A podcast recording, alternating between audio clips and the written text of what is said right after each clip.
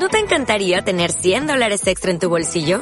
Haz que un experto bilingüe de TurboTax declare tus impuestos para el 31 de marzo y obtén 100 dólares de vuelta al instante.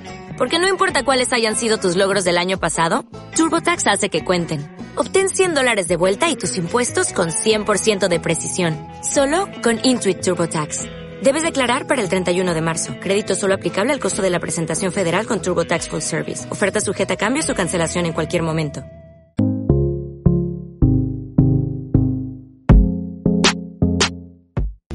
Muy buenas amigos de todofichajes.com, estamos en el As de Fichajes, soy Fran González y me acompaña como siempre Jesús Domínguez, ¿cómo estás? ¿Qué tal Fran? Pues otra semanita aquí para hablar de, fútbol y, y bueno, tenemos una semana cargada y han pasado muchas cosas. Sí, vamos a ver una semanita de Champions, vamos a ver qué, qué ocurre este fin de semana con un partidazo que juega en el Barcelona con el Atlético de Madrid. Veremos eh, qué ocurre porque el Atlético llega como un tiro y el Barcelona ganó al Oporto, pero con muchas dudas. Sí, bueno, ya sabemos que el Atlético de Madrid no se le da bien jugar en el Camp Nou, bueno, esta vez en Montjuic. Eh, no gana el Atlético de Madrid desde que estaba un tal Pepe Murcia en el banquillo, o sea, ha llovido. ¿eh? Madre mía, sí ha llovido. A, diferencia de que en el eh, como local, el Atlético sí que ha conseguido más triunfos, sí que es verdad que se le está resistiendo en, como visitante. No, no Simeone como visitante se le ha costado. Ni ¿eh? Manzano anteriormente. Ah, eso sí, se ha llevado un empate que le dio una liga, no olvidemos. Sí, como una victoria se puede llamar, pero bueno. un empate en la 13-14 que le dio la liga, el título de liga ahí en el ante el Barça de Messi, pero bueno, es verdad que cada vez que van allí, por muy bien que lleguen, el equipo rojiblanco acaba tropezando. Sí, es un dato a tener en cuenta. Sí que es verdad que no es el Camp Nou, que es Montjuic, que es un estadio bastante más frío. Pero bueno, el Barça la verdad que no, se le está notando mucho eh, el cambio de campo, la verdad. Está siendo bastante seguro en casa. Eh, está siendo más renqueante fuera de casa. O sea, el otro día con el Rayo Vallecano Mm, porque le vino Dios a ver, porque pudieron perfectamente. La verdad es que los últimos partidos del Barcelona son casi como antiguos del Atleti, son mucho sufrimiento.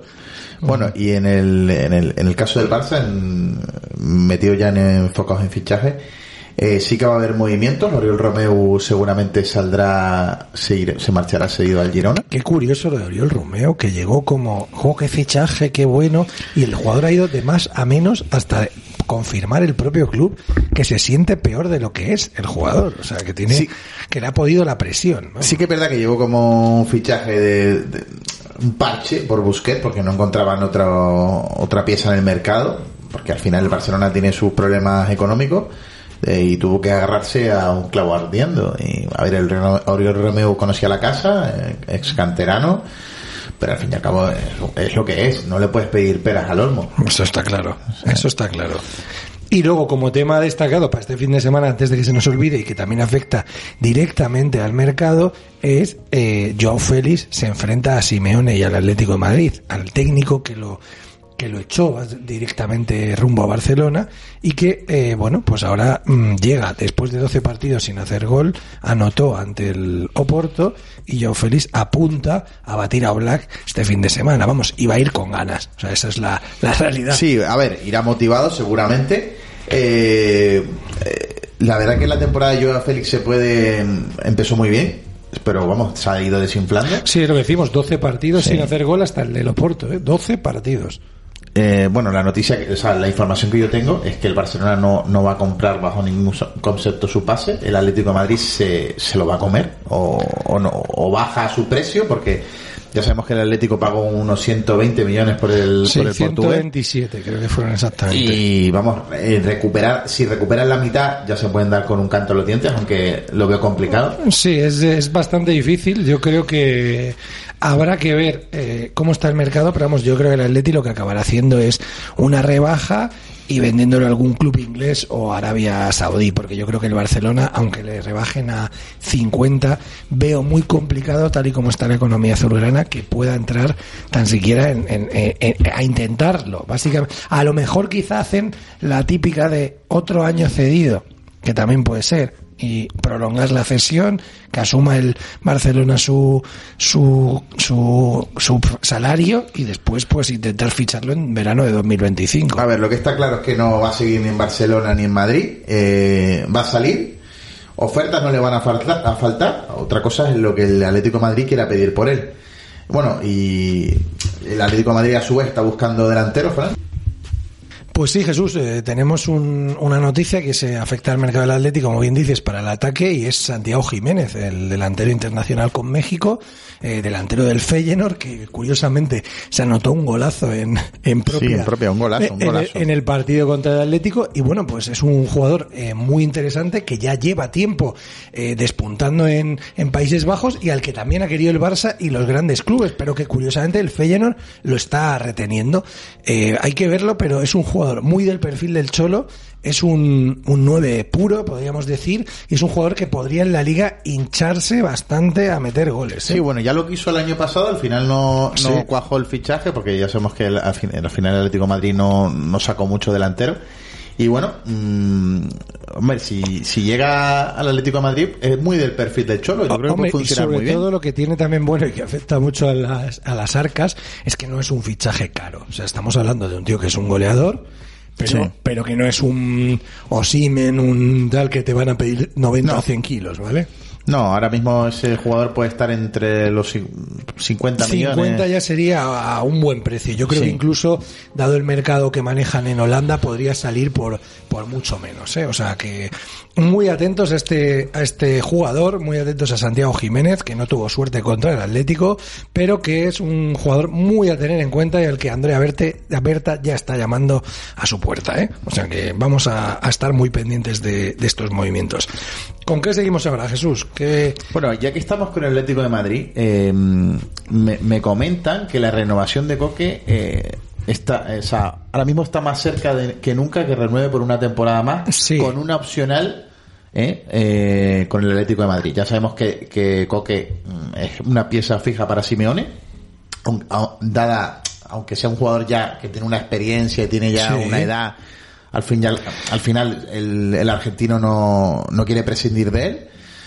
Eh, Caso distinto en la dirección deportiva, que mira más los números, mira más la edad, pero al final la decisión del argentino ha pesado y parece que va a renovar ha habido, uno. ha habido complicaciones, también hay que decirlo, porque es verdad que lo mismo que le han hecho a Simeone es una renovación muy a la baja, muy a la baja, que al jugador le ha generado dudas, pero es cierto que es un jugador que viene de la cantera, es el capitán del equipo y antepone los colores y Sí, seguir tiene viviendo. una oferta importante de Tiene- Arabia. Tiene una oferta importante de Arabia, la sigue teniendo, además de, de- para irse próximamente, pero el jugador quiere seguir, entonces habrá renovación, ha habido un tira y afloja, porque Coque decía, sí, baja bien, pero no tan baja. Pero bueno, parece que... Seguramente seguirá una temporada más y al año siguiente, si, Sí, si, se no, valorará si, un- cambia- si no cambian mucho las cosas, eh, es muy posible que, que sea su última temporada como Sí, y acabe probando en una, en una liga exótica. Sí, exacto, exactamente. Y hablando de una cosa del Barcelona, sí que es cierto que antes se nos ha quedado en el tintero que mm, Joao Félix, como tú bien decías, es casi imposible que lo fiche el Barcelona, salvo una cesión, pero sí que por el contrario, el otro Joao, que sí llegó también cedido, Joao Cancelo, sí que van a, a proceder con su fichaje. A ver, es que el rendimiento de Cancelo ha sido totalmente distinto al de Joao Félix. Ha sido mucho más regular, es un fijo en la banda derecha. Y vamos, eh, yo no lo dudaba. Ahora mismo no, no hay otro jugador No, es que igual. no hay color, vamos. Y bueno, mm, yo, yo apostaría por su continuidad, pero ya veremos lo, cómo se resuelve eso, porque es Para un jugador mí, el- no barato, no será barato. No será barato, pero para mí el mejor fichaje del Barcelona el último verano, Joao Cancelo. Sí, seguramente, es, sí. eh, Sí, sí, sí. Por lo que aporta, por la demarcación que, que tiene y que era una urgencia para, para los azulgrana. Por todo eso me parece un fichaje sin lugar a dudas. Bueno, y de Barcelona, ¿dónde nos vamos? Vamos a Madrid a hablar del Real Madrid, ¿no? Sí, bueno, hablamos de la última victoria del Real Madrid en Cádiz, donde el gran protagonista fue Rodrigo, que ha vuelto a la senda del gol. Eh, ya sabemos que Rodrigo lleva una temporada bastante mediocre. Y bueno, pudo resarcirse, ya dijimos que Ancelotti en la rueda de prensa dijo que había vuelto Rodrigo o algo así, mm, dejó caer. Pero bueno, Rodrigo nunca se ha ido, siempre ha sido el jugador que es. El año pasado sí que tenía un olfato de gol, eh, vamos, era su seña de identidad, este año no lo estaba demostrando y bueno, Bueno, parece nueva, que... nueva oportunidad para Rodrigo en el momento de que tiene otra vez lesionado a Vinicius. Es decir, segunda vez en la temporada que le toca Sí. liderar el ataque del Real Madrid, aunque parece que ahora en estas últimas semanas está remontando el vuelo. Ha metido unos cuantos goles, ha vuelto a ver puerta y ante el Cádiz se refrendó como el, el, eh, la referencia ofensiva del Real Madrid. Y ha abierto un gran debate. Y el debate es, ¿es mejor Rodrigo que Vinicius? en estos momentos. A, ver, son, son, son, total, son jugadores totalmente diferentes. Eh, a ver, a mí particularmente mm, me gusta más Rodrigo. Y lo explico. A ver, eh, lo que es el estado mental, la fuerza mental que tiene Rodrigo, o sea, al final Vinicius me, me, genera dudas. Eh, pues muchas veces en muchos partidos está más pendiente de la grada, más pendiente de lo de fuera. Eh, me recuerda un poco a Robinho, y que al final Robinho fue un juguete roto, que acabó como acabó. Sí. No digo que Vinicius vaya a acabar igual, pero a mí ese, ese tema no, no, me termina de convencer. Yo el otro día saqué una noticia en todofichajes.com que tenía su tenía sus fuentes eh, cercanas al, al, Real Madrid y era que en estos momentos si el Madrid llegara a una mega oferta, por ejemplo del PSG para traer a Mbappé, apostaría más por la continuidad de Rodrigo que por la continuidad de Vinicius en estos momentos. Claro, es que... Por el tema que tú dices, efectivamente, el Real Madrid al final tiene que mirar por él y Vinicius al final le está generando un problema, más allá de su calidad, con los eh, problemas de estar mirando a la grada, peleas con jugadores, el racismo, eh, o sea, son temas que, se alejan de lo que es el fútbol y que encima le están alejando a él, porque todavía me dices, hace eso, pero mete 10 goles, pero es que su rendimiento desde que ha empezado todo esto y desde el mundo Mestalla, ese que, que hubo el, el, el, el follón máximo, eh, Vinicius no ha vuelto a responder en el terreno de juego, salvo pu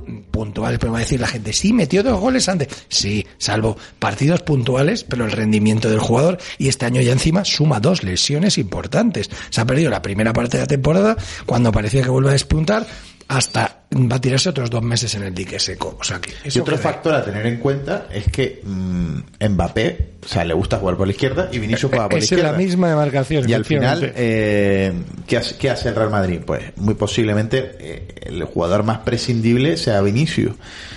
Sí que es verdad que Vinicius es un jugador que gusta mucho más a la afición, que vende más camisetas. Que... Deberíamos tirar esta pregunta en Twitter o en, o en un artículo y sí. es, ¿tú venderías a Vinicius por 100 kilos para traer a Mbappé?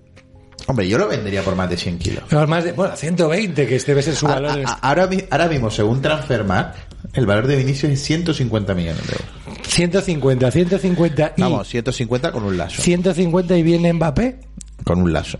Claro, esa es la, esa es la, la historia. Yo creo que yo también lo haría, ¿eh? lo siento, lo siento de verdad. Creo que Vinicius es un jugador, grandísimo jugador, pero creo que tiene mucho más que perder que ganar es que, el Real Madrid es, con esto. Es que ten en cuenta que Vinicius tiene ya 23 años, que ya, no, es, es una promesa de sí, eterno joven, no, no, no, ya tiene 23 años. Mbappé tiene 24 años. Claro, claro, es que estamos hablando como si fuera veterano. Claro. Mbappé ya no puede venir al Madrid. Eh, perdóname, pero si tiene Claro. un año, tiene un año más que, que Vinicius. Un año más, Es que Vinicius se ha pasado haciendo eh, tontadas, como quien dice, mucho tiempo. Y es que ahora mismo yo le veo eh, que puede ser prescindible. Yo le veo en el, yo sobre todo le veo en el PSG. Es más, te diré una cosa, yo creo que sí, el propio, no hay que ni que sacarle, yo creo que si el propio Madrid ficha, porque lo hemos sacado alguna vez y Vinicius está en contra de esto, si el propio Madrid ficha a Mbappé, Vinicius es el que va a pedir salir. Sí que es verdad que hay pocos equipos que puedan pagar eh, 150 millones de euros para Sí, traerse a pero el Vinicius. PSG es uno de ellos. Claro, el PSG es uno de ellos. La única duda que me genera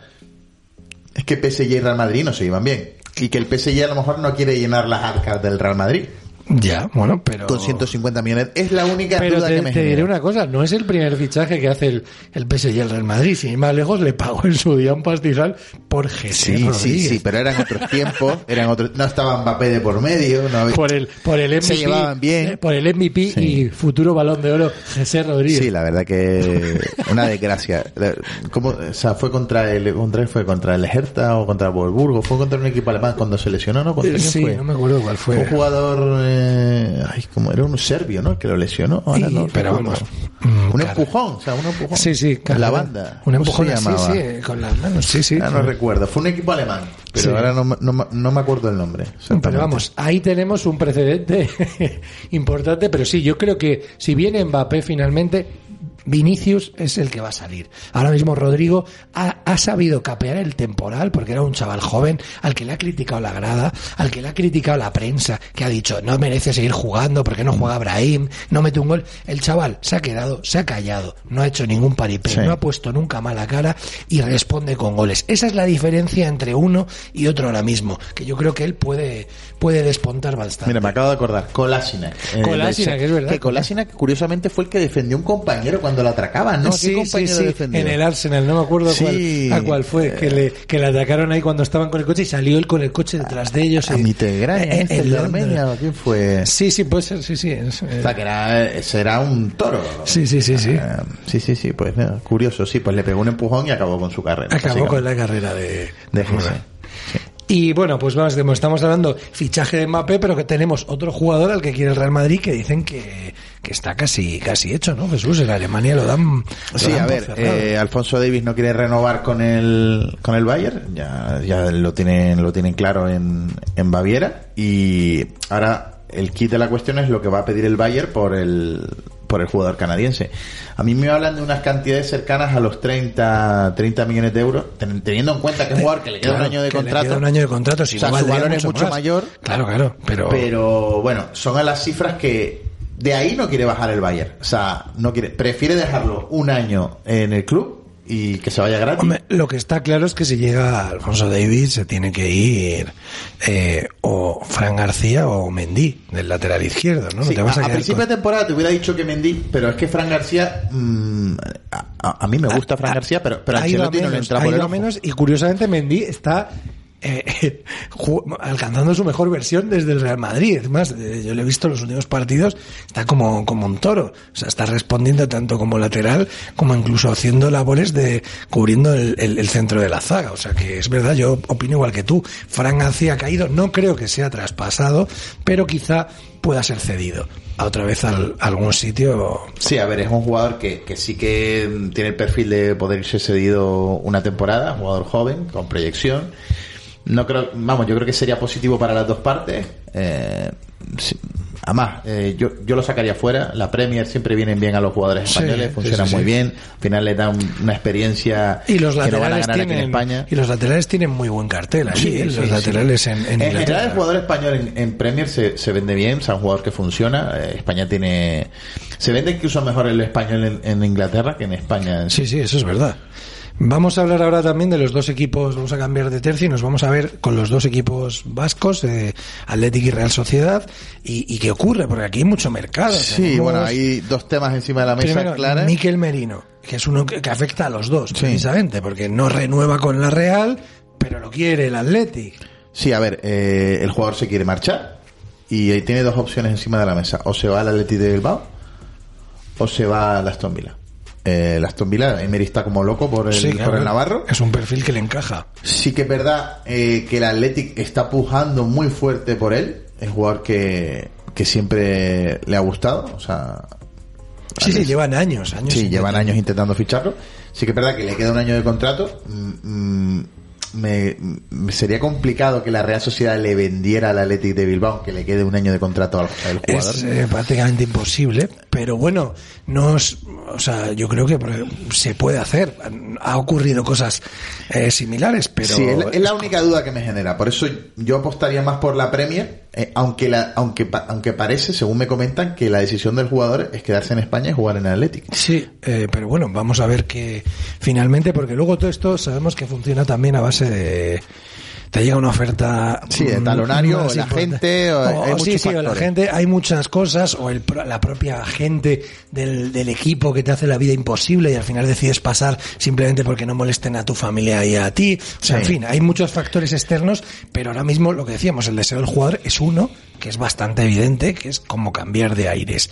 Sí. Pero, eh, bueno, todo esto ya sabemos que puede cambiar. Lo que sí está claro es que a mí, cuando me dice la gente, no, es que quiere seguir. No, mira, cuando te planteas en, en el último año de contrato, no en el último año, en los últimos meses de contrato, y jugadores como Nico Williams o Miquel Merino no han renovado con sus respectivos clubes, significa que algo, algo no está bien. Es decir, si no ya habrían renovado. Los jugadores que quieren renovar no llegan al último año de contrato. Luego los que renuevan así es porque han forzado. Sí que verdad que hay sacar- muchos que quieren sacar un quieren mejor sacar contrato, más quieren sacar más se- dinero. y se la juegan hasta el final. Pero es Sí. cierto que cuando llegas al último año y entras en el, en el último año, en los últimos meses, siempre significa que hay algo. O que no estás de acuerdo con lo que te dan y estás presionando o que tienes otra idea en la cabeza. A la Real además le ha pasado últimamente, ya tenemos recientemente el caso de, de Janusak, que al final Sí, se fue mismo. y mira, al final ha ido para abajo. Ah, para abajo, sí, sí, el tío presionó. No- no ha remontado Y jugó y- muy bien, ¿eh? Con, Sí, con sí, la Real, ¿eh? Hizo pero, pero no, no, no pudo, no pudo remontar. Y otro, y otro asunto aquí encima de la mesa, la renovación de Nico, Nico Williams, Williams, que como hemos eh, publicado en la web en exclusiva, eh, va a renovar dos años, dos años más, subiendo la cláusula de 50 a 60. Esto yo creo que es un movimiento eh, preparándose para una salida a la Premier, que el jugador deje algo de dinero Sí, o en sea, el el club. jugador va a renovar y deja la pasta. Y no lo- sé si se quedará un año más, pero vamos, te- ya te digo yo que si se queda un año más, al verano que Sí. viene sale. Y, y como dato que hemos eh, revelado últimamente es que el otro hermano de los Williams tiene ofertas sobre la mesa. Todavía estamos investigando cuáles, pero tiene dos ofertas. Una del, del extranjero y otra en España y podría ser la gran sorpresa, ¿no? Que todo el mundo hablaba de Nico y que pueda salir Iñaki. O sea, es que Sí. además curiosamente este año está en su mejor racha anotadora, que, que otros años se le, se le echaban falta ese ese punch en el gol y este año ya lleva seis goles y tres Sí, asistencias. sí, a O sea, ver, yo, yo lo veo más complicado, sí que ahí cabe esa posibilidad. Sí que es verdad que Iñaki eh, tiene un sueldo muy alto, o sea, es el sueldo más alto de toda la plantilla del Athletic. Eh, y si se lo lleva alguien, vamos, eh, se- ya te aseguro yo que es un- uno de los grandes, porque si no, eh, eh, Iñaki no, no saldrá. O sea, tiene que ser uno de los grandes o, o- o que salga la Premier, porque el salario que cobra Iñaki en el Athletic de Bilbao, ya sabemos Claro, que el es de Bilbao paga, es que paga paga bien. muy bien, paga muy bien. Y en otro de los temas antes de abandonar eh, el Athletic es Muniain, que ojo, otro futbolista a final de contrato no parece posible la renovación mientras siga Valverde, porque Valverde no cuenta con él, pero es que curiosamente el entrenador que más minutos le dio a Muniain en su carrera fue el señor Marcelino García Toral, que está ahora mismo en el Villarreal y que busca jugadores. Sí, Eh, la, información, la información que tenemos es que eh, Marcelino está como loco por con- contar con el Navarro. Eh, ya sabemos que Muniain no está teniendo el protagonismo de temporadas anteriores y puede ser una buena opción para el mercado de invierno. Ojo, Sí, que no se descarta que pueda salir en el mercado de No, invierno. no, porque es un jugador que acaba contrato, para el Athletic es un sueldo alto y simplemente con ahorrarse el salario que, que dejaría Muniain y tener un tío gener- generando un problema en el vestuario, podría darle salida perfectamente. Sí, sí, sí. La, la única duda que me queda es que ya sabemos que el Athletic tampoco tiene una plantilla muy larga, o sea, y jugadores que, que den el perfil para jugar en el Athletic son pocos. Y bueno, mm, es la única duda que me queda. Pero vamos, eh, sabemos de, buen de muy buena mano que Marcelino lo quiere. Sí, sí, y sí. es una opción muy clara para salir en el mercado de invierno. Bueno, pues hasta aquí tenemos el mercado de Athletic y Real Sociedad y vamos a ir hablando de ahora también de, de- de- de Betis y Sevilla, ¿no? A ver qué pasa con el Betis y, y qué pasa con el Sevilla. Sí, son posiciones antagónicas. En vamos. el caso del Betis todo marcha bien y Sí. el mercado de fichajes es simplemente para mejorar. O sea, Sí, sí. Eh, eh, la verdad que lo del Betis esta temporada está siendo, están de dulce. Eh, están, vamos, pueden luchar perfectamente para entrar en Champions esta temporada. sí, sí, sí. Eh, Isco está a uno de los mejores niveles que se le recuerdan, incluso en su mejor época del Real se, Madrid. tanto que se le recuerda que, que el Barcelona ha llamado también a su puerta aprovechando que no ha renovado con el Betis todavía, porque recordemos que Isco firmó un contrato a la baja normal por las dudas que generaba su fichaje y ahora tiene la opción de jugar un X partidos y renovar automáticamente, pero se está negociando una renovación mayor porque el sueldo encima que también tiene es un sueldo no correspondiente a su a su calidad, ¿no? Entonces, y el Barça ha aprovechado este momento Sí. y ha dicho, oye, como no tengo a Gaby, eh, igual podríamos tirar por, por Isco. Lo que pasa es que Isco está muy agradecido a Pellegrini, eso es cierto, y sabe que irse al Barça después de un pasado en el Madrid puede ser contraproducente para su carrera, ¿eh? La información que yo tengo es que el jugador quiere seguir, está muy contento en Sevilla, sí que es verdad que quiere una mejora de contrato, porque la verdad que el contrato que firmó en verano Era solo a prueba. está muy lejos de su, Claro. de su rendimiento dentro del campo. Eh, yo creo que va a seguir. Sí que es verdad que tienen que sentarse a negociar y mejorar eh, ese, ese acuerdo que firmaron en verano.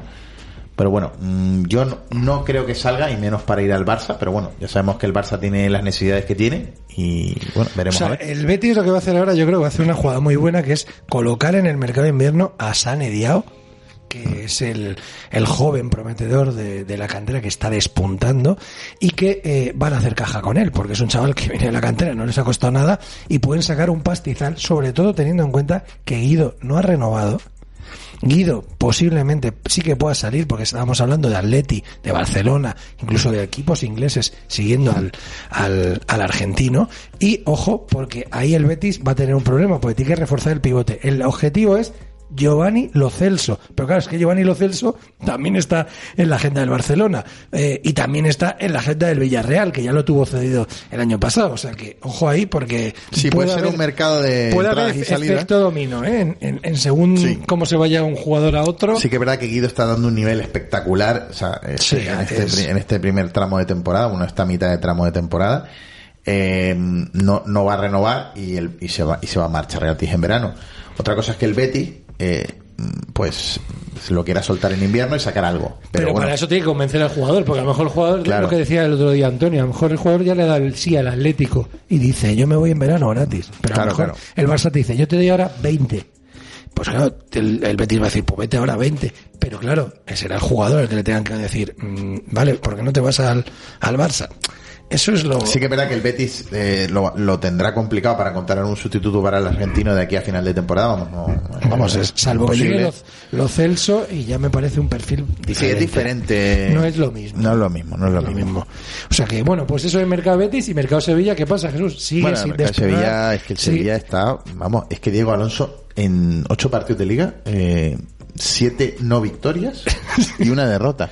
O sea, no ha ganado, o sea, no ha ganado. Yo no he visto cosa igual. O sea, es que el Sevilla tiene números de descender. Lo que pasa es que los de abajo lo están haciendo Sí, tan está- mal. lo están haciendo todos. Es que es lo que le decía otro día a un compañero de Almería. Y me dice, es que estamos muy mal. Y digo, da igual, si los demás tampoco ganan. Con que ganes Sí, bueno. tres partidos, estás un poco. Es Sí, que el el, Almería... el caso sí que es verdad que Granada, Almería y Celta parece que están eh, para que abajo. están, me parece que la gente lo da como desfenestrado, pero que, que ojito, que el Mallorca, el Sevilla, eh, que, es, que es que están cerca. O sea, que, que ganas tres Sí. partidos y te, y te- te metes en el lío. Sí que es verdad que el Granada y el Almería no dan sensaciones. El Celta sí, el Celta yo, yo apostaría que el Celta va para arriba, pero Granada y Almería No, no, cada vez va a Es peor. que- eso, es eh. que- es que- No, no hay mucha solución salvo que llegue jugadores y meta gol. Sí que he hecho... es que son un coladero. Eh, o sea, pero he mirado una estadística y el, y el, el Granada, o sea, el Almería, para ser uno de los equipos que más marca, que yo te diría que, o sea, no es de los que más marca, pero tiene más tantos goles como Valencia o Rayo Vallecano, 16, encaja más de los Sí, que sí, marca. pero- es decir, es un equipo que, que para los datos que tiene de goles anotados debería estar en mitad de la tabla. pero tú sabes cómo va esto. O sea, eh, es que el Almería ha encajado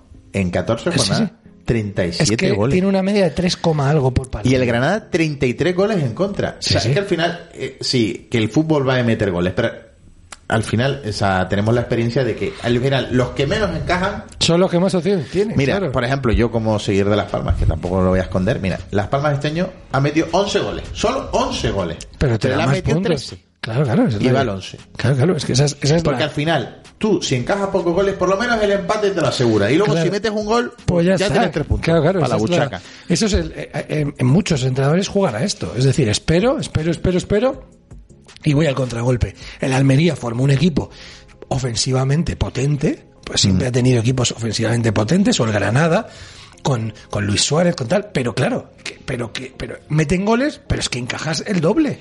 Claro. Entonces, es imposible, si no tienes defensa Es muy importante la, la seguridad defensiva, que, que no siempre lo haces así al contraataque. Mi- Mira el Barcelona que encaja pocos goles mm, teniendo la pelota, Las Palmas igual, teniendo la pelota, jugando.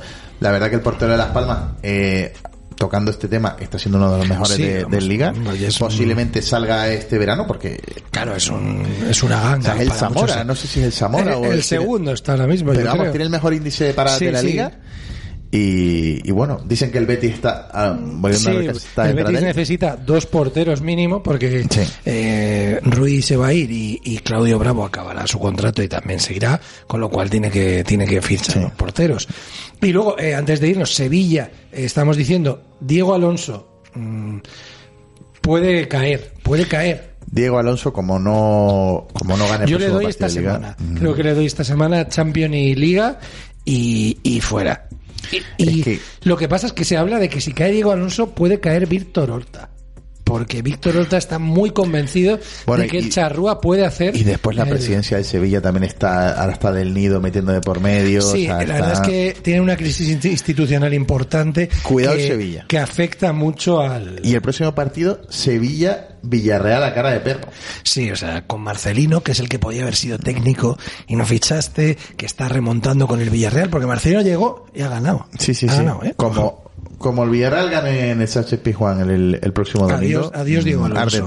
Bueno, el próximo, hoy vamos a hablar de fútbol uruguayo con, con, con Hugo y a ver si la semana que viene podemos tener algún, algún compañero periodista charrúa para que nos, que nos informe de los últimos técnicos y demás, ¿no? Sí, sí, eh, ya sabemos que con todas las semanas tenemos un invitado, esta semana pues por, por, por temas logísticos, por temas logísticos, no, pero bueno, ser, pero bueno. Aquí nos aguantamos Fran y yo y bueno. Y... Bueno, pues vamos ahora a hacer un parón y ahora volvemos con, con Hugo en un minuto.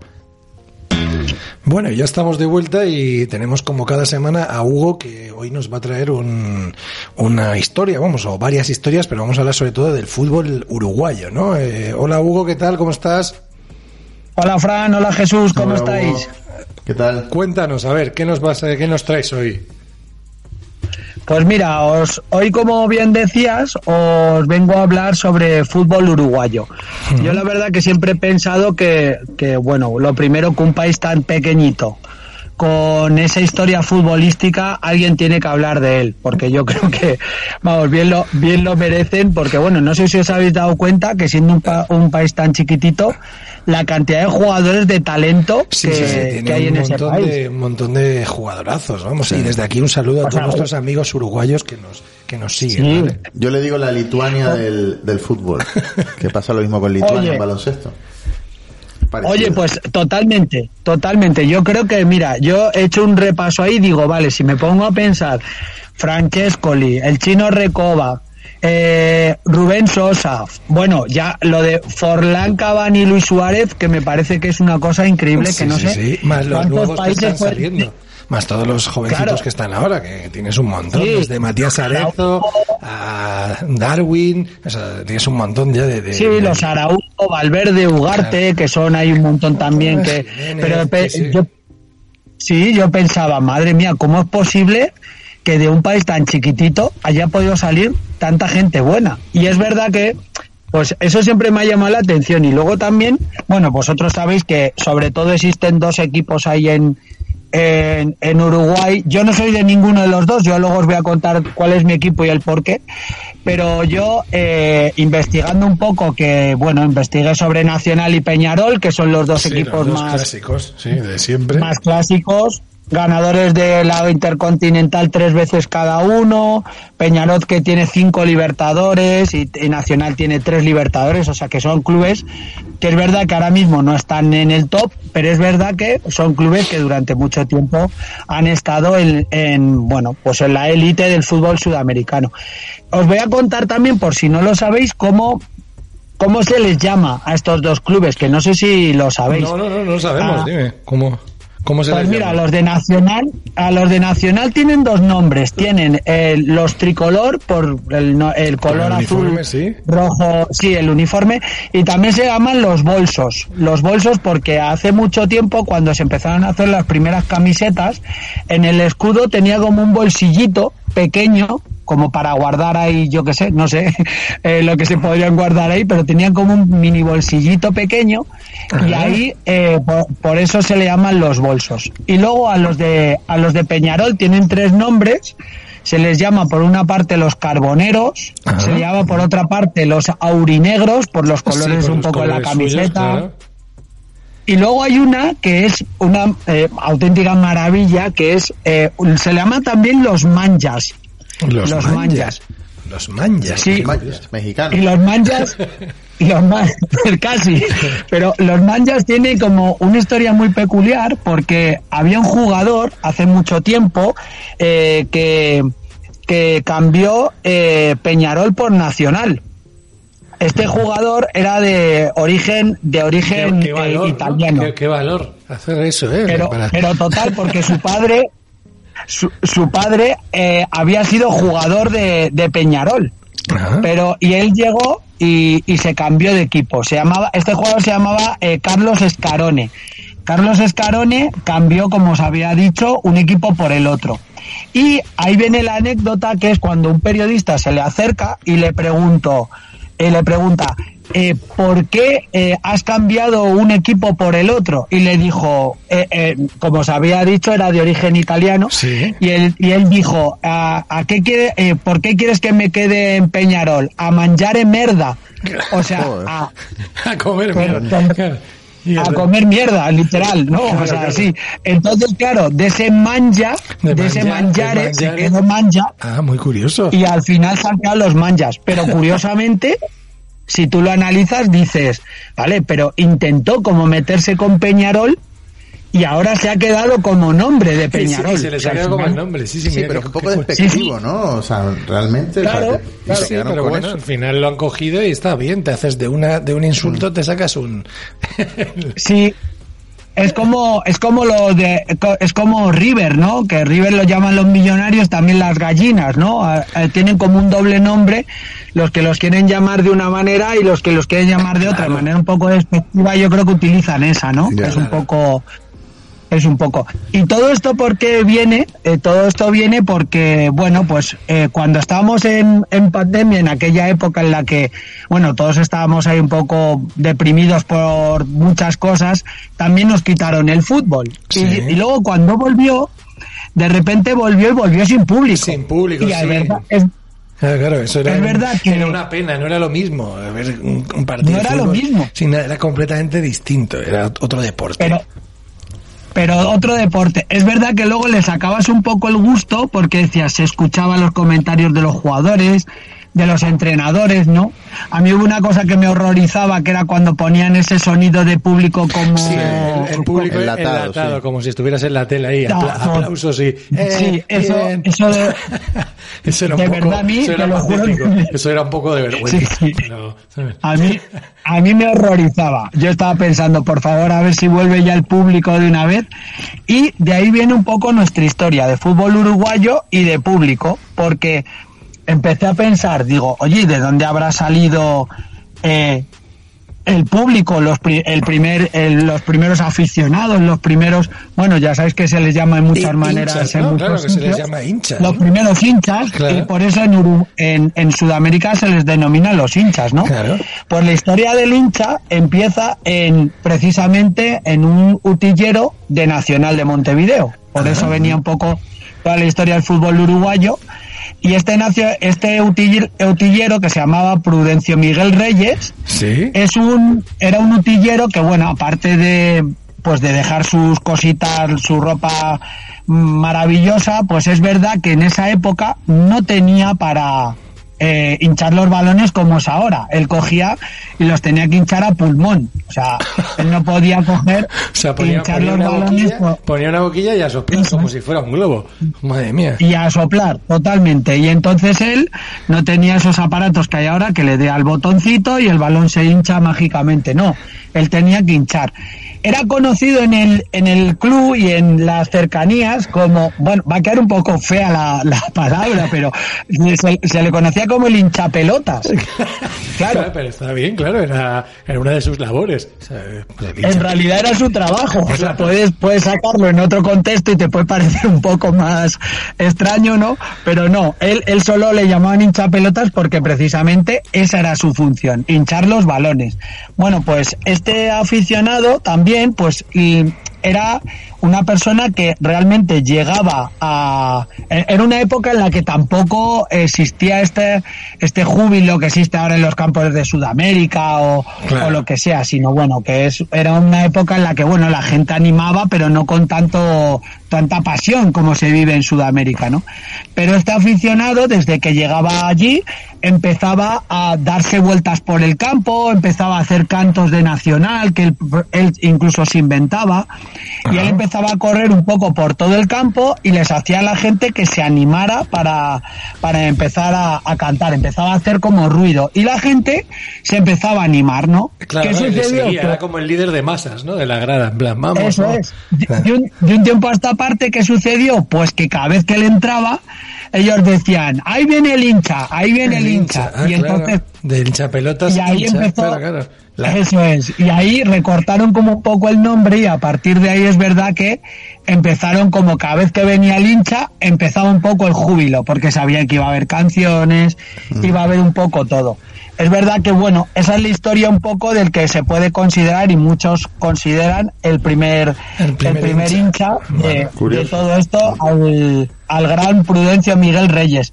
Se le hizo luego después eh, un poema, incluso también. Madre mía, o sea, es, una leyenda, ¿no? Entonces, realmente... Sí, sí, incluso tiene, incluso hace poco se le hizo también una, una estatua cerca del Estadio de Nacional. Entonces, bueno, sí que es verdad que él eh, es una persona, es una leyenda en, en, Sudamérica, sobre todo en Uruguay, y de ahí venía un poco esta historia en honor un poco a los hinchas, a los aficionados y, a, y al fútbol uruguayo, claro que sí. La historia es muy curiosa y además me llama la atención que sea también un utillero, porque luego podemos decir, bueno, un utillero al final no está considerado, pero aquí en España tenemos el caso precisamente de Españeta, bien conocido, en el Valencia, un utillero mítico, que también le han hecho homenajes, que ha sido, o sea, eh, una persona súper querida por, por la grada, ¿no? O sea, al final es... Eh, yo, yo, creo que hay gente que se pierde un poco ahí eh, a veces en el anonimato, pero que son fundamentales. Claro, al final. que son fundamentales en el club, tienen el cariño del tal y además lo dan todo por, por el club, ¿no? Entonces yo creo que está muy bien saber que, que, al final el primer hincha de la historia pues era el, el utillero, el hincha, el que hinchaba las, las, las, las, pelotas, ¿no? Pero no de mal, sino de manera literal. ¿vale? luego hay muchos hinchapelotas de otra forma, pero este en este caso. Sí. y luego, luego, luego, la, luego la palabra se fue perdiendo un poco ahí y al final fue cogiendo otro, otro tono, ¿no? Pero sí que es verdad que, bueno, pues esta es la historia de esta semana, la historia de, del primer hincha, que también os voy a decir que, bueno, ha ayudado esta semana por, por un, por un amigo uruguayo que, que, que, tengo por ahí y tal, que bueno, como es el que creo que más entiende de y más sabe, que eh, es un periodista uruguayo, eh, Gonzalo Gabriel, que bueno, pues un día trabaja ahí le, le, podemos invitar al, al, podcast si quiere si quiere hablar algo. sí, yo, creo que, yo creo que por él estaría encantado, porque la verdad él trabaja ahí en peloteando deporte y en, eh, ahí en Uruguay. Está invitado, desde aquí le invitamos para cuando quiera, o sea, sin problema. Muy bien, pues yo se lo, yo se lo transmito y la verdad que un, una ayuda, pero vamos, eh, maravillosa. Por cierto, mi equipo en Uruguay, que os lo dejé ahí entre comillado y nos lo dije, es Rampla Junior.